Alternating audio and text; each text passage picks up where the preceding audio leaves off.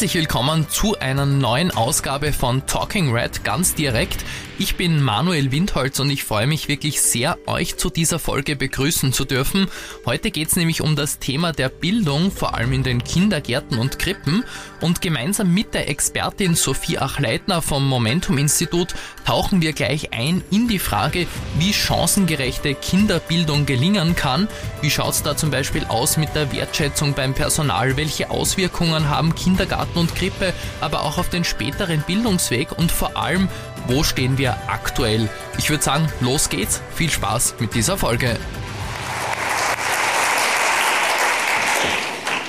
Gut. Ja, einen schönen guten Abend auch von meiner Seite. Ich freue mich sehr, dass ich heute hier sein darf und äh, einen Einblick in, äh, in unsere Arbeit und auch in meine Arbeit ähm, vorstellen zu dürfen. Ähm, ich hoffe, ich drücke jetzt nicht die Stimmung, ähm, wenn ich über die Bildung für die Kleinsten in unserem Land spreche ähm, und über die vielen Baustellen in der Kinderbildung und äh, der Betreuung. Für alle, die uns nicht kennen, das sind äh, unsere Leitthemen, mit denen wir unser Momentum-Institut äh, beschäftigen. Arbeit, Demokratie, Klima, Steuern und Verteilung, das sind die Themen, die uns in unserer Arbeit tagtäglich begleiten. Ja, wir haben es schon gehört, heute ist der äh, internationale Tag der Kinderrechte und passend dazu habe ich eine Statistik mitgebracht, die leider eher traurig ist. 22 Prozent der Kinder in der EU sind armuts- oder ausgrenzungsgefährdet. Deshalb hat die EU, äh, die EU-Kommission 2021 die sogenannte Europäische Garantie für Kinder beschlossen. Diese, äh, diese Garantie hat zum Ziel, äh, soziale Ausgrenzung von Kindern zu verhindern, die Kinderarmut zu bekämpfen, aber auch die Förderung von Chancengleichheit zu leisten. Ganz oben auf der Liste dieser Maßnahmen steht außerdem die kostenlose frühkindliche Betreuung, Bildung und Erziehung. Äh, die EU-Mitgliedstaaten haben dann äh, eine Frist bekommen, nationale Aktionspläne vorzulegen, um diese Maßnahmen umzusetzen, um einen Plan zu entwickeln, wie äh, wir dieses Problem angehen. Ähm, das haben auch alle EU-Staaten gemacht. Bis zum März 2022 hätten, ähm, hätten wir das abgeben sollen.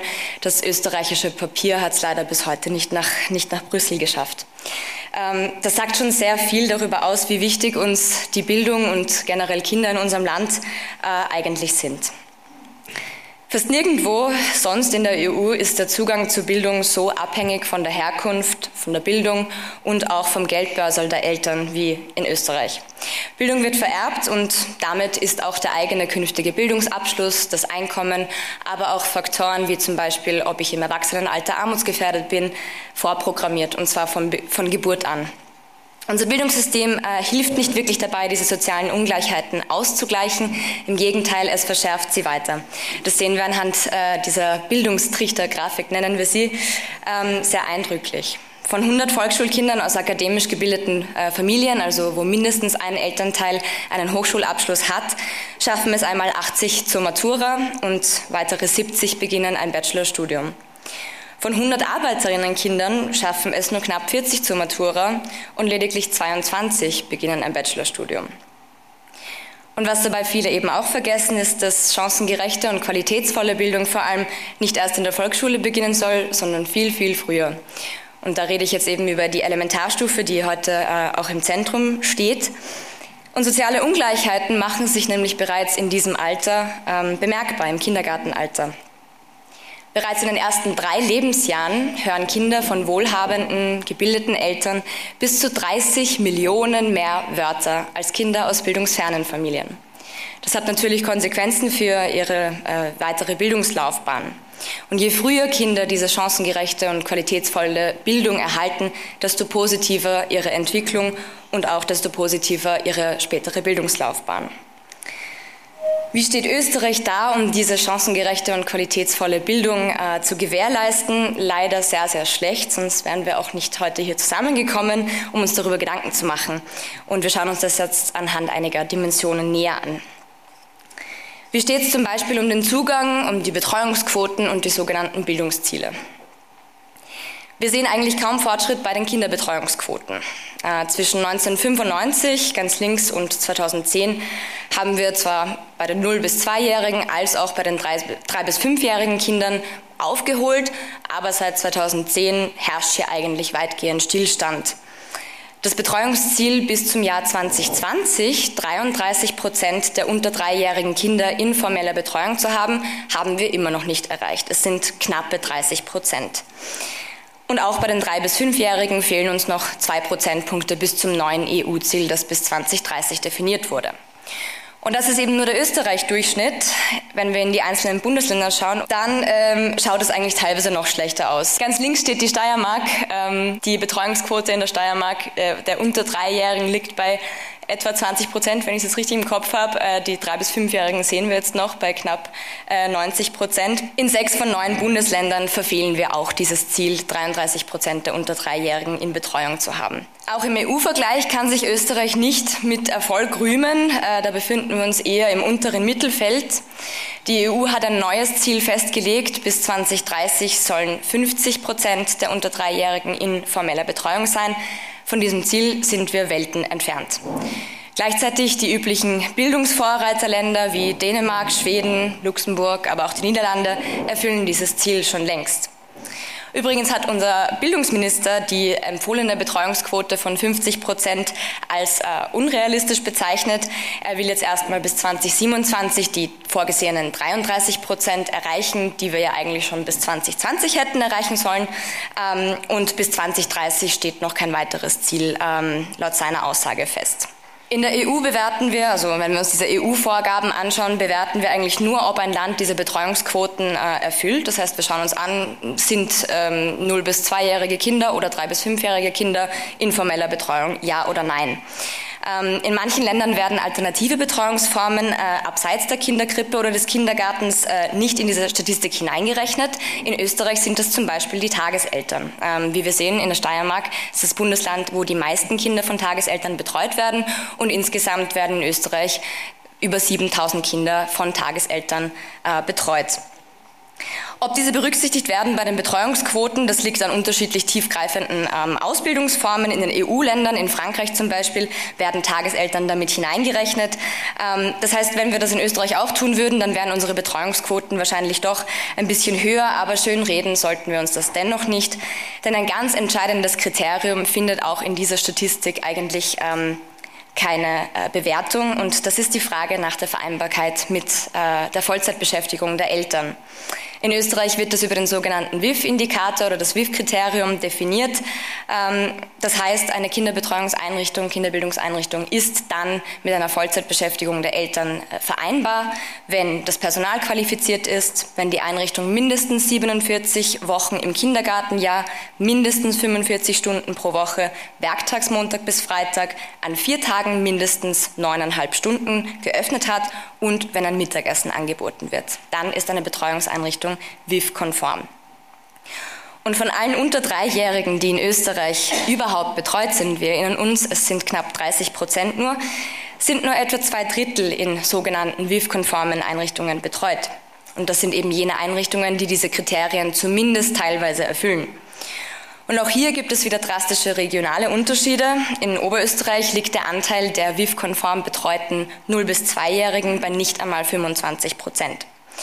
Und dazu kommt, dass über die Zeit betrachtet sogar immer weniger Kinder in äh, WIF-konformen Einrichtungen betreut werden. Im Österreich-Schnitt ist der Anteil um vier Prozentpunkte gesunken seit dem Jahr 2014, seit das zum ersten Mal wirklich äh, dokumentiert wurde. In knapp der Hälfte der Bundesländern ebenfalls. Warum werden weniger Kinder in WIF-konformen Einrichtungen betreut? Das liegt unter anderem daran, dass äh, die wenigsten Kinderkrippen oder Kindergärten auch lang genug geöffnet haben, um dieses WIF-Kriterium mit den Öffnungszeiten überhaupt zu erfüllen. In, Ober in Oberösterreich haben nur 14 Prozent der Kindertagesheime länger als 10 Stunden geöffnet pro Tag. Das ist ungefähr das tägliche Zeitfenster, das Eltern brauchen, ähm, um einer Vollzeitbeschäftigung nachgehen zu können. Außerhalb der Stadt Wien ist sogar nur jeder vierte Kindergartenplatz vollzeittauglich. Und das hat wiederum zur Folge, dass jede dritte Teilzeitstelle in diesem Land durch Betreuungspflichten ausgelöst wird. In Dänemark ist es nur jede fünfzigste. Oftmal gibt es weder WIF-konformes Angebot noch eines, das äh, ganztags geöffnet ist und manchmal auch leider gar keines. Ich habe hier die Landkarten vom Steirischen Kinderbetreuungsatlas mitgebracht. Ähm, wir sehen die Kinderkrippen und die Kindergärten. Ähm, Kinder, in, bei den Kinderkrippen gibt es in, in, vielen Gemeinden gar kein Angebot. Bei den Kindergärten gibt es doch auch einige, die nur Halbtagsbetreuung anbieten. Und damit sind wir eigentlich schon mitten in der Frage, wie zugänglich ist Kinderbetreuung und Bildung in Österreich aktuell. Die Kosten spielen da natürlich auch eine sehr entscheidende Rolle. Denn nur im verpflichtenden Kindergartenjahr vor dem Schulbeginn wird die Vormittagsbetreuung bundesweit gratis angeboten. Für alles Weitere müssen Eltern also zahlen, zumindest in zwei Drittel der Bundesländer. Nur in Wien, dem Burgenland und äh, seit kurzem auch in Kärnten gibt es beitragsfreie ganz, ganztägige Betreuung. Wir haben vorher auch gehört, es gibt zwar in vielen äh, Bundesländern auch und Gemeinden soziale Staffelungen, Maximalbeiträge etc., aber in sechs von neun Bundesländern ist die Betreuung halbtags oder sogar ganztags äh, kostenpflichtig. Und wenn der Kindergarten zu teuer ist, dann kann es natürlich sein, dass es für mich als Elternteil womöglich gar nicht rechnet, äh, diese ganztägige Betreuung auch in Anspruch zu nehmen, um Vollzeit arbeiten zu können. Dann wird eher auf die Halbtagsbetreuung zurückgegriffen und Teilzeit gearbeitet. Und ähm, das kommt dann einfach günstiger. Vor allem für Frauen ist das oft ein sehr entscheidender Faktor für Teilzeitbeschäftigung. Immerhin 14 Prozent der Tiroler Frauen mit Kindern unter sechs Jahren geben bei den Gründen für die Teilzeitbeschäftigung an, dass ihnen das Kinderbetreuungsangebot zu teuer ist. Im Österreich-Schnitt sagt das eine von zehn Frauen, wenn sie ein Kind unter sechs Jahren alt hat. Dass Kinderbetreuung in Österreich auch im privaten Bereich, also außerhalb von jeglicher formeller institutioneller Betreuung, ähm, immer noch Frauensache ist, das sehen wir auch, wenn wir uns die Geschlechterverteilung bei den Gründen für Teilzeitbeschäftigung anschauen. Nach allen Altersgruppen geordnet sehen wir, dass es großteils Frauen sind, die Teilzeit arbeiten, weil sie die Betreuung von Kindern oder auch von pflegebedürftigen Angehörigen übernehmen. Und auch weil die Betreuungseinrichtungen hierzulande oft nicht lang genug geöffnet sind, arbeiten viele Frauen in Teilzeit. Und dort, wo die Kinderbetreuungseinrichtungen länger geöffnet haben, dort sehen wir auch, dass es niedrigere Gender Pay Gaps gibt, also das geschlechtsspezifische Lohngefälle zwischen Frauen und Männern. In Vorarlberg beispielsweise haben fast 80 Prozent der Kindertagesheime unter 10 Stunden täglich geöffnet. Gleichzeitig verdienen Frauen dort etwa um die Hälfte weniger als Männer. Zu den Arbeitsbedingungen. Da muss man zunächst sagen, dass die Kinderbetreuung großteils weiblich aufgestellt ist. Ähm, das zeigen uns viele Daten. Hier habe ich euch die Daten der Kindertagesheimstatistik mitgebracht. Das ist jetzt sämtliches Betreuungspersonal. Ähm, das sind auch die altersgemischten Betreuungseinrichtungen und die Horte ähm, mitgerechnet. Aber wir sehen ganz eindeutig auf einen Blick, die Kinderbetreuung in Österreich ist weiblich. Der Frauenanteil liegt bei 97 Prozent. Und somit ist es auch nicht verwunderlich, dass die Teilzeitquote in der Kinderbetreuung bei 75 Prozent liegt. Es sind also in den meisten Fällen Frauen, die in der Kinderbetreuung tätig sind, zu Teilzeitgehältern.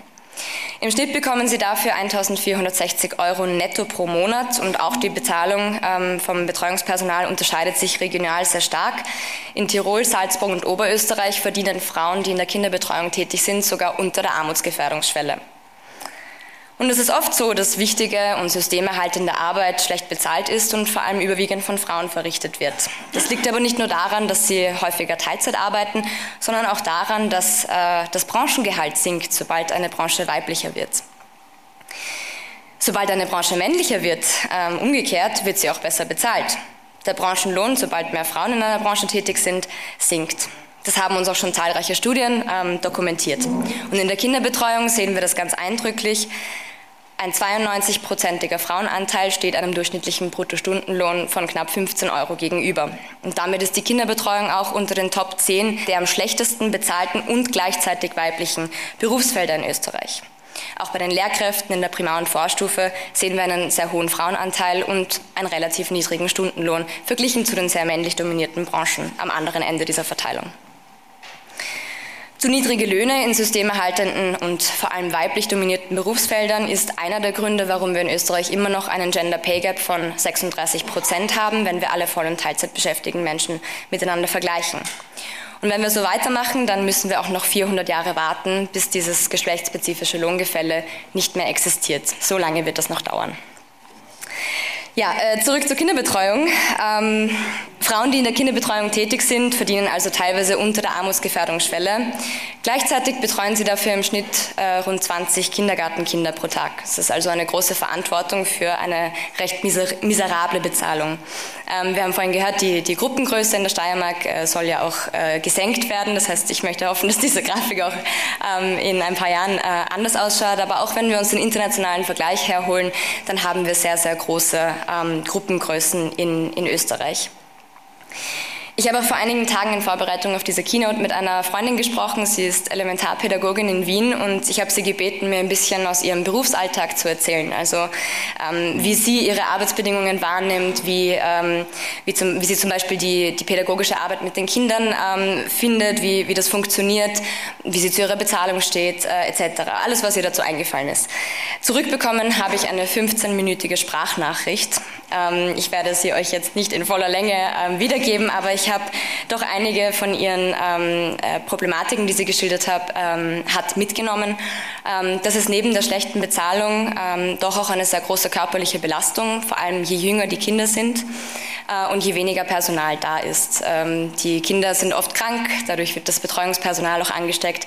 Das heißt, Krankheitsausfälle ähm, sind hier eigentlich tagtägliches Problem, was natürlich den Druck erhöht und gleichzeitig leidet die, die Qualität der Betreuung und der Bildung, die sie den Kindern bieten kann, äh, darunter. Es gibt oft auch sprachliche Barrieren, sowohl mit den Eltern als auch mit den Kindern. Die, ähm, dafür ist viel zu wenig Budget da, um, um hier auch ÜbersetzerInnen zu, zu engagieren, die das vereinfachen würden. Ähm, die Teuerung ist auch in den Kindergärten angekommen. Das heißt, ähm, das Budget ist hier auch teilweise viel zu wenig, um auch Ausflüge mit den Kindern zu unternehmen, das nötige Material zu kaufen etc. Einfach nur, um ein bisschen einen, einen Einblick auch in diese Arbeitsbedingungen zu haben, wobei ich mir hier nicht das Recht rausnehmen äh, möchte, über etwas zu sprechen, was ich äh, nicht tag tagtäglich tue. Ähm, genau. Ja, äh, es ist wohl offensichtlich, dass sich Österreich äh, mehr um einen flächendeckenden und vor allem einen qualitätsvollen Ausbau der Kinderbildungs- und Betreuungseinrichtungen bemühen sollte. Und deshalb müssen wir auch über die Finanzierung sprechen, ähm, denn diese ist dringend notwendig, um diesen Ausbau voranzutreiben. Und dieser steht aber auch im besten Fall auf wackeligen Beinen. Österreich gibt nicht einmal ein Prozent der Wirtschaftsleistung, also des Bruttoinlandsprodukts, für die Bildung der Kleinsten aus. Andere Länder wie Island, Schweden, Norwegen, Finnland geben bis zu zwei Prozent ihrer Wirtschaftsleistung für die Kleinsten aus. Aufgeschlüsselt nach den einzelnen Bildungsbereichen haben wir in Österreich für die Jüngsten auch das kleinste Budget, für die Ältesten das größte. Und diese Logik, kleine oder jüngere brauchen ja weniger, die sollte vor allem bei den Investitionen in Bildung nicht angewandt werden. Warum? Wir wissen, dass die Investitionen in die Kinderbildung enorm wichtig sind, vor allem auch für Kinder aus sozioökonomisch schlechter gestellten Familien.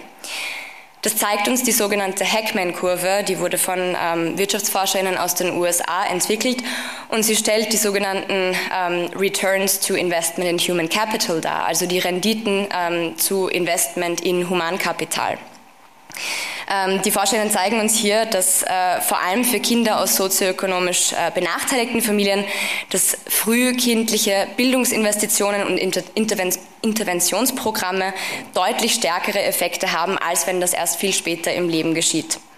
Deutsche ForscherInnen haben sich das auch angeschaut und dieses Modell für Deutschland äh, verwendet und kommen ebenfalls zu dem Ergebnis, dass Bildungsinvestitionen in den ersten sechs Lebensjahren zu circa 40 Prozent zum Lebenseinkommen beitragen werden. Das ist deutlich mehr, als wenn diese Investitionen erst äh, später stattfinden. Für Österreich zeigen uns das übrigens Fessler und Schneebaum. Äh, sie fragen sich in ihrem Paper The, Re The Returns to Preschool Attendance, wie sich der Besuch des Kindergartens auf das spätere Berufsleben auswirkt. Ihre Ergebnisse sind sehr eindeutig. Menschen, die den Kindergarten in Österreich besucht haben, nehmen später einmal 0,4 Jahre, also fast ein halbes Jahr, mehr Bildung in Anspruch. Sie haben eine 5 Prozentpunkte höhere Wahrscheinlichkeit, einen Universitätsabschluss zu machen, eine höhere Wahrscheinlichkeit, Vollzeit zu arbeiten und dadurch natürlich auch einen positiven Zusammenhang mit den Löhnen. Das heißt, die frühkindliche Bildung zahlt sich vor allem für die Kinder selbst aus, sie zahlt sich aber für alle aus, für die gesamte Gesellschaft. Ähm, das sehen wir zum Beispiel, wenn wir uns äh, die Eltern anschauen und, ihre Situation. Baut man Kinderbetreuungseinrichtungen aus, ähm, verbessert man die Qualität des Personals, dann ist es eine große Entlastung für Eltern. Das wirkt sich auch unter anderem auf die Erwerbstätigkeit und das Erwerbsausmaß aus, vor allem für Frauen. Das, ist natürlich, äh, das sind natürlich alles wünschenswerte Effekte für, für eine Gesellschaft und eine Volkswirtschaft. Eine Studie der Arbeiterkammer zeigt uns auch, dass jeder Euro, der in den quantitativen Ausbau von Bildungs- und Betreuungsplätzen investiert wird, einen bis zu 9,6-fachen Nutzen bringt. Und dieser Nutzen ergibt sich eben durch Mehreinnahmen der öffentlichen Hand, aber auch durch die besseren Zukunftschancen, die die Kinder haben. Ähm, gebildetere Menschen haben meistens, meistens eine bessere Gesundheit. Ähm, das heißt, wir, wir sparen hier auch viel an Gesundheitskosten, wenn wir in frühe Bildung investieren. Ähm, und ein, äh, ein, ein, anderes Finding von dieser Studie war natürlich auch, dass die Arbeitslosigkeit, die Wahrscheinlichkeit auf Arbeitslosigkeit deutlich äh, gesunken ist. Das heißt, um jetzt wieder auf die Kindergarantie in der EU zurückzukommen, die EU hat das wohl erkannt, dass frühkindliche und elementare Bildung ein sehr entscheidender Faktor bei der Bekämpfung von sozialen Ungleichheiten, von Kinderarmut sein kann. Das sollte sich Österreich dringend zu Herzen nehmen und äh, mit diesem nationalen Aktionsplan nicht länger säumig bleiben. Und zusätzlich braucht es natürlich eine Reihe weiterer ähm, Maßnahmen, die wirklich notwendig wären, um im, äh, bei der Elementarpädagogik, bei der Kinderbildung und Betreuung äh, etwas voranzutreiben. Ähm, ich nehme stark an, viele von diesen äh, Ideen sind auch äh, im heutigen ähm, Programm äh, Workshop schon gefallen und ich freue mich auch darauf, sie in, dann später noch ein bisschen durchzudiskutieren. Ähm, was braucht es? Kinderbetreuung ausbauen, ganz klar. Wir brauchen das flächendeckend, wir brauchen flexible Öffnungszeiten und keine Zugangsbeschränkungen. Das heißt, es braucht wirklich eine kostenfreie Kinderbetreuung. Dabei helfen würde auch äh, ein Rechtsanspruch auf einen Kindergartenplatz, den es in vielen EU-Ländern bereits gibt. Ein zweites verpflichtendes Kindergartenjahr, das ähm, natürlich nicht nur den Effekt hat, dass es die Vereinbarkeit von Beruf und Familie verbessert, sondern auch eine wirksame Maßnahme ist, um Chancengerechtigkeit zu erhöhen eine verpflichtende Väterkarenz, besonders wenn wir uns anschauen, wie es um die ungerechte ähm, oder ungleiche, immer noch ungleiche Aufteilung von Betreuungsarbeit hierzulande zwischen Frauen und Männern steht. Ähm, und letztlich braucht es natürlich eine einheitliche und vor allem eine substanzielle Finanzierung. Das heißt, Schluss mit diesem Fleckerlteppich und vielen verschiedenen Verantwortlichkeiten. Ähm, um die Arbeitsbedingungen auch von unserem Personal äh, zu verbessern, braucht es natürlich äh, eine Verringerung der Gruppengrößen, eine bessere Bezahlung und am allerwichtigsten aus meiner Perspektive ist die Wertschätzung dieses wirklich wichtigen Berufs. Dankeschön. Sehr interessante Einblicke waren das auch heute wieder. Vielen herzlichen Dank, dass auch ihr mit dabei wart und wenn ihr die letzten beiden Keynotes auf keinen Fall verpassen oder sogar live miterleben möchtet, einfach reinschauen auf steiermark.spoe.at slash Zukunftsprogramm. Dort gibt's alle Veranstaltungen und Themen für euch im Überblick. Und für heute war's das auch schon wieder. Vielen, vielen Dank fürs Zuhören und bis zum nächsten Mal bei Talking Red ganz direkt.